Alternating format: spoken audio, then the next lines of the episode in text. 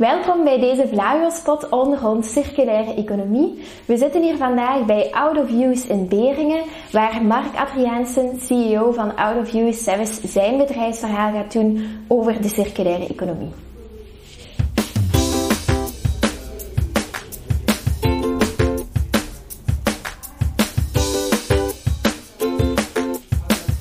Goedemiddag Mark, um, welkom op deze Vlago Spot On. Kan je jezelf misschien even kort voorstellen? Ja, ik ben eh, Mark Adriaansens, 62 jaar. Ik uh, ben heel gelukkig getrouwd. Ik heb drie prachtige kinderen en zeven kleinkinderen. En uh, ik ben al bezig met de recycling van elektrische apparaten sinds de vorige eeuw. Dus dat is al een hele tijd ondertussen. Meer dan 20 jaar doen we dat al met vol overgave en passie. Oké. En uh, ja, jij bent CEO van Out of Use hier in Beringen. Kan je daar iets meer over vertellen? Wat doen jullie precies? Wel, wij doen de recycling van alle mogelijke elektrische en elektronische apparaten binnen de B2B-sfeer. Dat wil zeggen van bedrijf tot bedrijf, niet B2C. Dus alles wat in de containerparken komt, in de gemeente komt hier niet. Alles wat daar buiten valt, binnen de bedrijven, komt hier wel terecht. Wat is AIA? Afval van elektrische en elektronische apparaten. Dat zijn bijvoorbeeld uh, IT-apparaten, printers, kopiërs, laptops, uh, PC's. Maar eigenlijk ook alle apparaten waar min of meer een stroom doorloopt, kunnen wij verwerken. En we zijn vergund voor alle mogelijke elektrische apparaten. En je vertelt dat je eigenlijk sinds de vorige eeuw al bezig bent met, uh, met recycleren van zulke apparaten. Hoe is Out of dan precies ontstaan? Wanneer heb je Out of opgericht? Wel, ik heb voorheen uh, gewerkt voor grote uh, bedrijven. Uh, zes recyclingbedrijven in vier landen heb ik geleid. Maar ik vond toch dat er een groot hiaat was in de zin van dat alles gerecycled werd tot secundaire grondstoffen. Wat op zich al heel goed is. Maar een heel pak van dat materiaal dat daar binnenkwam was toch ook herbruikbaar. En wat is er beter voor het milieu dan te goed te recyclen, is uiteraard hergebruiken. Vandaar dat we in 2009 zijn we dan gestart met out of use.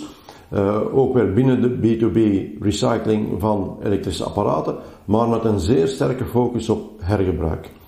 En ondertussen kunnen wij al zeggen dat we meer dan 30% van al het materiaal dat binnenkomt, wordt al uh, hergebruikt. Dus slechts 70% wordt uh, terug gerecycleerd tot secundaire grondstoffen. En als we die 70% bekijken als 100%, van die 100% maken we 89,96% secundaire grondstoffen. Oké, als ik dat zo hoor, uh, sluit dat zeer nauw aan bij de circulaire economie. Maar wat betekent die circulaire economie nu precies voor jou? Um, hoe kan circulair ondernemen bijdragen aan een betere wereld volgens jou? Het voorbeeld van de elektrische apparaten is mijn inziens uh, zeer duidelijk. Als je een PC hebt bijvoorbeeld, die in een bedrijf al drie jaar gedraaid heeft, werd dikwijls uh, gerecycled tot secundaire grondstoffen. Dat is absoluut veel te vroeg, want dat toestel kunnen we nog met gemak nog eens drie jaar inzetten in hergebruik. En dan gaan we zo vermijden dat er primaire grondstoffen moeten ontgonnen worden om nieuwe computers te maken, want we gaan gewoon diezelfde computer drie jaar langer hergebruiken. Mm. Ja, dus eigenlijk staan de principes recyclage en, en hergebruik, recycle en reuse wel echt centraal binnen out of use. Zijn er nog andere circulaire principes waar jullie wel echt belang aan hechten? Ja, waar we ook op focussen is uiteraard de sociale uh, economie. Hè. Uh, wij geven werk aan 13 sociale instellingen die voor ons uh, demontageactiviteiten doen. Dat is één tak van de sport. De andere tak van de sport is dat we trachten die toestellen die uit de B2B komen, zoveel mogelijk te hergebruiken, maar we gaan die inzetten om kwetsbare gezinnen en kwetsbare leerlingen te helpen. Dat wil zeggen, we gaan de toestellen uit de bedrijven halen, we gaan die data wipen, heel belangrijk, we gaan ze anonimiseren, zodanig dat er geen link meer is tussen de nieuwe gebruiker en de oude.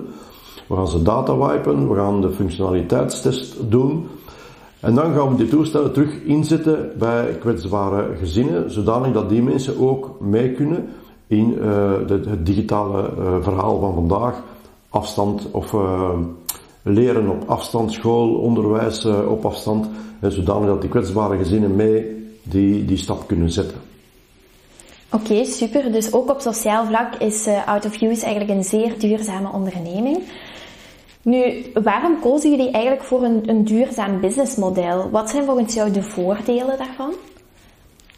Wel, de voordelen zijn velerlei. Ten eerste kun je een boterham daar goed mee verdienen, dus dat is ook al heel belangrijk. Dus het economische aspect, maar ook het sociale aspect vind ik erg belangrijk. Uh, ik heb zeven kleinkinderen, ik heb dat gezegd. Hè. Ik zou ook graag hebben dat die ook uh, in een goede wereld terechtkomen. Uh, de tendens is jammer genoeg een beetje negatief op deze moment, maar we kunnen dat omturnen. Als we zelf inspanningen doen, dan kunnen we absoluut zorgen dat we toch weer in de betere wereld terechtkomen. En dat we de grondstoffen die ter beschikking zijn op deze aardbol, dat we die niet meer verbruiken dan dat er ter beschikking zijn.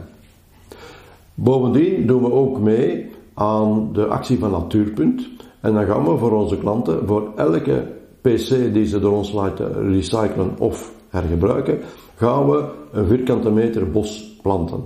Dus op dit ogenblik hebben wij meer dan 12.000 uh, bomen reeds geplant hier in België. Oké, super. Een zeer, mooi, een zeer mooi initiatief. Ondervind je soms ook moeilijkheden aan uh, het, het, het, duurzame of het circulaire businessmodel waar Out of Use rond draait? Elke dag. Het is zo bij het ondernemen, uh, elke dag zijn er problemen.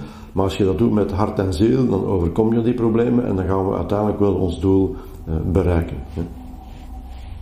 Kan je nog enkele voorbeelden geven van zo'n moeilijkheden waarmee leerlingen misschien ook te kampen zouden krijgen? Wetgeving, een wetgevend kader bijvoorbeeld. Hè. De wetgeving heeft zo'n beetje de neiging om uh, achterna te hinken op de realiteit.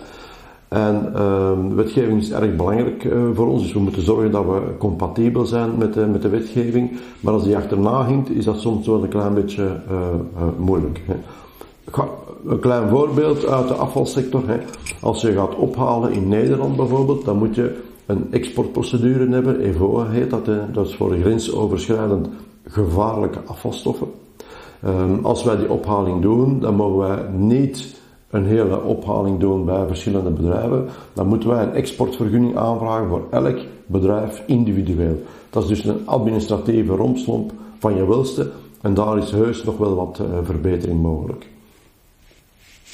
Ja, dat begrijp ik. Zijn er nog uh, specifieke circulaire toekomstplannen um, die jullie hebben met Out of Use? Absoluut, absoluut.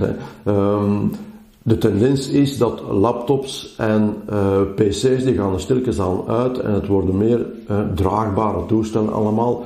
Dus we denken aan tablets uiteraard, maar ook uh, gsm's hè, is heel belangrijk. Niet alleen voor jongeren, maar ook voor ouderen om in contact te kunnen blijven met hun kinderen en kleinkinderen.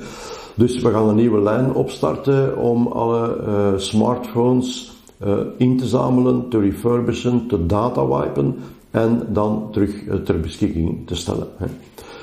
Datawiping is een gigantisch belangrijk uh, item, zowel voor PC's, voor laptops als voor gsm's, ook voor USB-sticks bijvoorbeeld, omdat we niet wensen dat er uh, foto's of teksten of WhatsApp-berichten uh, van de vorige eigenaar naar de nieuwe eigenaar zouden overgaan. Dus GDPR, General Data Protection Regulation, is echt wel heel erg belangrijk voor ons. Ja, dat begrijp ik.